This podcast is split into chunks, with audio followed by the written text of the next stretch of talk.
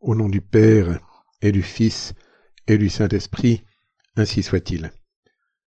Mes bien chers frères, nous entrons dans la deuxième partie de notre étude sur l'Église, et je vous remets le plan de toute cette étude afin que vous arriviez à bien vous repérer. Dans la première partie, nous avons vu que l'Église est une société, et nous avons vu quel était l'objet de cette société, la foi, la charité, et nous avons vu avec qui nous sommes en société depuis Adam jusqu'au sein du ciel. Maintenant, il est temps de passer à la deuxième partie, puisque cette société est avec Dieu. Vivre dans la sainte société du Père, du Fils et du Saint-Esprit, vous vous rappelez l'enseignement de Saint Jean. Il faut que nous voyions comment la Sainte Trinité, Père, Fils et Saint-Esprit, mais ici ce sera surtout le Fils et le Saint-Esprit, agissent dans l'Église, la sanctifient, la vivifient. Cette deuxième partie sera elle-même divisée en plusieurs parties, bien entendu. Tout d'abord, l'action du Saint-Esprit et du Christ dans l'Église, action intérieure et les moyens concrets qu'il prend pour cela, et puis comment nous répondons à cette action, c'est-à-dire comment nous entrons dans les vues de Dieu, comment nous travaillons avec le Saint-Esprit. Aujourd'hui, l'action de Dieu dans l'Église, et Dieu agit dans son Église, il la sanctifie, il la vivifie, c'est un petit peu la même chose, hein. Pour l'Église, la vivifier, c'est la sanctifier. Sanctifier, ça veut dire unir à Dieu. Donc pour l'Église, lui donner la vie, c'est l'unir à Dieu. Dieu agit dans son Église intérieurement et spirituellement, d'une part, et extérieurement, concrètement, par des moyens concrets. Nous verrons dans le sermon d'aujourd'hui l'action de Dieu intérieure et spirituelle. Cette action, cette œuvre de Dieu se fait dans l'âme de l'Église, bien entendu. C'est l'union au Saint-Esprit, c'est l'habitation de la Sainte Trinité dans l'âme des justes qui sont le temple de la Sainte Trinité.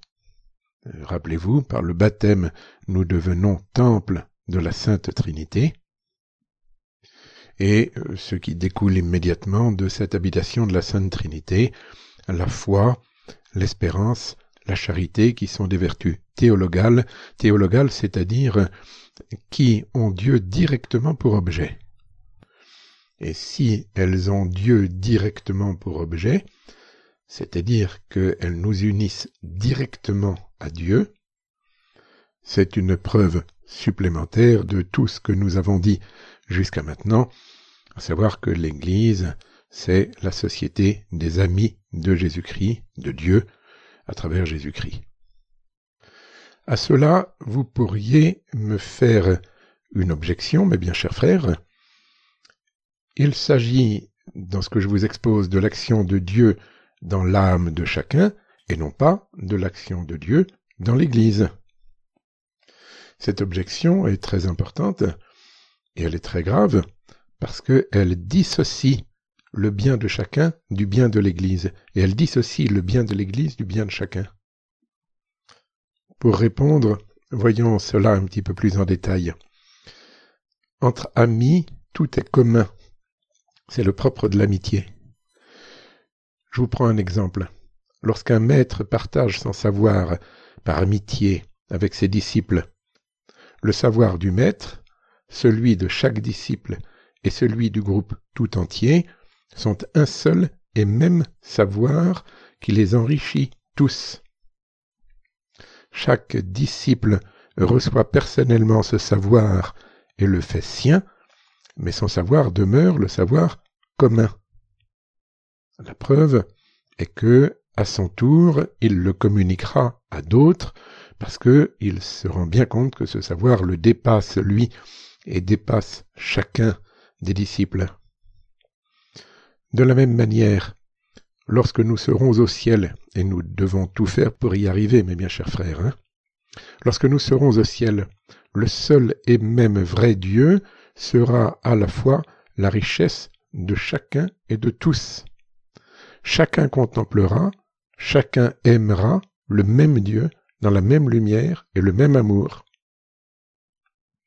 Aristote dit qu'il est le bien de tous en commun et de chacun en particulier. C'est le même bien qui est le bien de tous en commun et de chacun en particulier. Eh bien cela, mes chers amis, c'est très important, parce que si on dissocie ce qui est commun, à ce moment-là, il n'y a plus d'amitié et chacun repart dans son coin. Avec ce qu'il a reçu peut-être, mais chacun repart dans son coin. Comme des bêtes qui ont dépecé une proie et qui emportent chacune un morceau de la proie dans sa tanière. Il n'y a rien de commun là-dedans, au contraire, il y a une opposition, puisque le morceau de proie qui a été pris par l'un n'a pas profité à l'autre. Donc, je vous disais, entre amis, tout est commun, et parler de l'action du Saint-Esprit dans l'âme des justes, ou parler de l'action du Saint-Esprit dans l'Église, revient au même. En même temps, le Saint-Esprit met une variété entre tous ses amis pour une plus grande splendeur de l'œuvre commune. Tous sont enrichis de la miséricorde divine, par exemple, mais les uns plus que d'autres ou différemment des autres. Tous sont pieux, mais pas tous de la même manière. Tous partagent la même foi, mais pas tous avec la même profondeur, ni avec le même rayonnement, etc., etc. Cela montre bien que l'action du Saint-Esprit dans l'Église est effectivement appropriée par chacun, elle est propre à chacun. L'Église n'est pas une société socialiste dans laquelle, sous prétexte de bien commun, chacun est dépouillé de ce qui lui est propre. L'Église est une société, une vraie société, donc une société d'amis, dans laquelle chacun possède en commun et en même temps, en particulier, la même richesse, mais chacun à sa manière. C'est toute la richesse de l'Église, cela. Saint François d'Assise et Saint Dominique sont très différents l'un de l'autre, et pourtant, c'est la même foi, la même charité, la même ardeur, le même zèle. Saint Dominique et Saint Ignace sont très différents l'un de l'autre. L'un prêche le rosaire et l'autre les exercices de Saint Ignace, et quand vous regardez la doctrine, c'est exactement la même, pratiquement selon le même plan. Seule la manière de l'exposer diffère. Seul l'angle sous lequel on regarde ça diffère, mais c'est la même doctrine, et le même apostolat, et la même méthode presque. Si vous avez compris cela, vous avez compris ce qu'est une société. Si vous n'avez pas compris ce qu'est une société, vous ne pouvez pas comprendre cela. Or, le démon, depuis pratiquement le protestantisme, et même un petit peu avant avec l'humanisme, travaille, parce que le démon est intelligent, il sait que pour casser les âmes individuellement, il est plus efficace de casser l'Église que d'attaquer les gens un à un. Si le démon fait tomber un chrétien, mettez dans l'impureté, dans l'adultère par exemple, et que l'Église, elle, reste chaste, profondément chaste, cet adultère n'aura pas d'énormes conséquences sur le prochain, d'une part, et même il sera difficile à celui qui est tombé de persévérer longtemps dans son adultère. Non seulement parce que le pouvoir de l'Église interviendra, mais parce qu'il aura des références, parce qu'il verra bien que son comportement fait tache, parce qu'il verra bien que son comportement casse la famille, des familles, casse l'Église, etc. Si, au contraire, le démon fait perdre le sens de la société qu'est l'Église, et qu'il individualise chacun, c'est-à-dire qu'il pousse chacun à se considérer comme un individu, éventuellement directement en lien avec Dieu, ça ne gêne pas le démon. Dans un deuxième temps, il le cassera. Mais dans un premier temps, ça ne le gêne pas, ça. Des individus directement en lien avec Dieu, mais qui ne sont pas solidaires dans la société de l'Église, alors quand il fait tomber un homme dans l'adultère, c'est ce qu'on voit chez les protestants, cet homme est seul. Rien ne lui rappelle la gravité, les dommages, les conséquences de sa faute. On va même plus loin. La raison de la chasteté, c'est le bien de l'Église. La raison de la chasteté, c'est le bien de la famille. Mais le bien de la famille est au service de l'Église. Les animaux, qui n'ont pas les mêmes besoins que les petits des hommes, d'abord parce qu'ils sont très tôt autonomes, et puis parce que, en plus, lorsqu'ils sont autonomes pour leur vie corporelle, il n'y a rien d'autre à attendre d'eux, il n'y a pas à leur donner une morale, un idéal, une piété, que sais-je. Toutes choses qui se vivent en commun, bien entendu. Eh bien, la Providence n'a pas demandé aux animaux la chasteté. Elle ne leur a pas demandé d'être fidèles l'un à l'autre. Il y a des oiseaux, quelques animaux qui sont fidèles l'un à l'autre, mâles et femelles, toute leur vie, mais c'est l'exception. S'il n'y a plus l'Église, alors pourquoi être chaste? Si on ne forme plus les serviteurs de l'Église, pourquoi être chaste? Donc vous voyez, mes bien chers frères, si vous avez le sens de l'Église, vous comprendrez toutes ces choses-là. Si vous ne savez pas ce qu'est une société, vous tomberez dans l'individualisme, et l'individualisme nécessairement casse même l'individu. Sous prétexte de l'exalter, mais ce n'est pas la première fois que nous constatons que le démon est un menteur. Et cela me sert d'introduction à la deuxième partie de ce sermon, le Saint-Esprit est la loi de l'Église. La loi donne la règle de vie. Toute société a sa loi, bien entendu. L'Église aussi, nécessairement, sinon ça ne serait pas une société, mais c'est une loi toute intérieure, toute spirituelle. La loi dans l'Église, mes bien chers frères, qui va pouvoir me la trouver, c'est la loi de la charité. Celui qui aime Dieu, qui l'aime vraiment, je veux dire, fait nécessairement ce qu'il doit faire. C'est pour ça que notre Seigneur dit « Aimez Dieu, aimez son prochain, en cela se tient toute la loi et les prophètes ». Bien, par condescendance, dans l'Ancien Testament, il a précisé les choses avec le décalogue et puis avec de nombreuses prescriptions, mais des prescriptions qui étaient appelées à disparaître parce que justement, lorsque la charité arrive et est bien comprise, ces prescriptions ne sont plus nécessaires, voire même elles peuvent éventuellement être une gêne. Quant au décalogue, il demeure bien entendu, mais, si on ne lui donne pas l'âme de la charité, à ce moment-là, le décalogue devient un cadavre. Donc la loi dans l'Église, c'est la loi de charité. Et en définitive, nous dit saint Thomas d'Aquin, c'est le Saint-Esprit lui-même.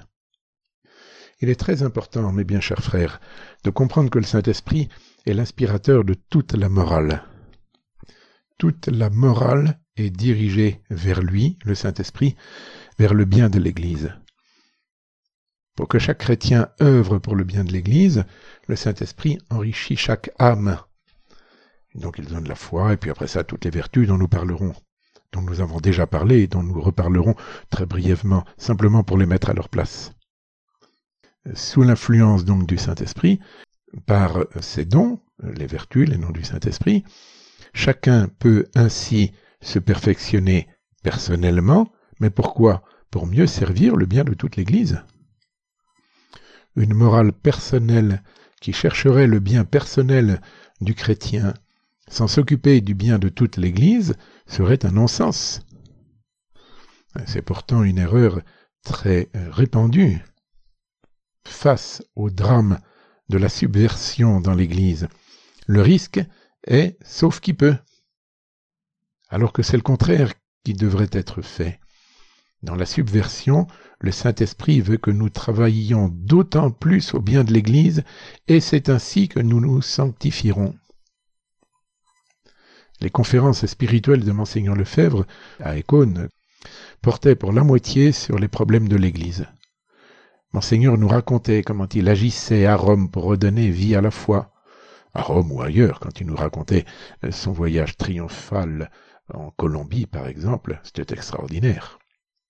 L'autre moitié des conférences spirituelles, je dis bien les conférences spirituelles, je ne dis pas des conférences d'actualité ou que sais-je. L'autre moitié des conférences spirituelles nous enseignait à être les prêtres que Dieu voulait pour le bien de l'Église. Et pour cela, il ne s'attardait guère sur les détails ni sur la pratique, il nous faisait monter jusque dans le sein de la Sainte Trinité. Une grande partie de ces conférences sur Jésus-Christ, reprises dans le livre « Le mystère du Christ », une grande partie de ces conférences nous montre Jésus-Christ dans le sein de la Sainte Trinité. De même, ces conférences sur la grâce, sur le Saint-Esprit. Tous n'ont pas voulu le suivre sur ses hauteurs. Monseigneur le savait bien, que tous ne suivraient pas. Mais il savait que ceux qui le suivraient travailleraient vraiment au bien de l'Église parce qu'ils seraient en communion avec le Saint-Esprit. Et c'est cela que le Saint-Esprit lui demandait, à lui, Mgr Lefebvre, de faire des prêtres, et des évêques d'ailleurs, parfaitement en union avec le Saint-Esprit pour mener l'œuvre du Saint-Esprit. Des exemples de ce comportement non-sens du sauf qui peut dans le drame de l'Église. Mgr Lefebvre nous disait qu'il valait mieux manquer la messe que d'aller à une messe célébrée par des prêtres dangereux pour la foi. Vous avez beaucoup de fidèles qui disaient « Ah non, ce n'est pas possible, j'ai besoin de ma messe ». Ça ne va pas. Dire « Je préfère avoir la messe, tant pis si cela m'oblige à abandonner tous ceux qui se battent vraiment pour sauver l'Église de la subversion ». Tant pis si cela m'oblige à collaborer avec certains subversifs, ça c'est un non-sens. Et je vais même plus loin, puisque le Saint-Esprit veut que nous nous sanctifions en travaillant pour le bien de l'Église, ceux qui abandonnent le bien de l'Église, tous ceux par exemple qui disent qu'ils ne sont pas d'accord avec le dernier document Fiducia supplicans, mais qui se taisent pour ne pas être mis à la porte du diocèse pour les prêtres ou à la porte de l'Église pour les fidèles. Tout cela, en abandonnant la défense de la foi et de l'Église, non seulement ne se sanctifie pas, mais rabaisse leur âme, l'éloigne de Dieu et finissent par tomber, même s'ils ont la messe, même s'ils ont la communion. Tandis que celui qui, parce qu'il défend l'Église, n'a pas la communion, alors c'est une évidence que le Saint-Esprit lui montre par là qu'il le sanctifiera d'une autre manière, puisque toute notre vie est orientée vers le bien de l'Église. Voilà cet enseignement de Mgr Lefebvre qui est ni plus ni moins l'enseignement de l'Église, l'enseignement de Dieu, de Jésus-Christ, c'est ça que je veux faire avec vous, mes bien chers frères. Non pas des lâches qui, sous prétexte de sainteté, abandonnent l'Église dans le naufrage, mais des courageux qui savent que du moment qu'ils travaillent au bien de l'Église, le bon Dieu sera avec eux, les sanctifiera, les récompensera. C'est bien, bon et fidèle serviteur, entre dans la joie de ton maître. Non pas dans ta joie, mais dans la joie de ton maître. Que la très sainte Vierge forme en vous ces vrais chrétiens que le Christ et le Saint-Esprit attendent de vous, au nom du Père et du Fils et du Saint-Esprit, ainsi soit-il.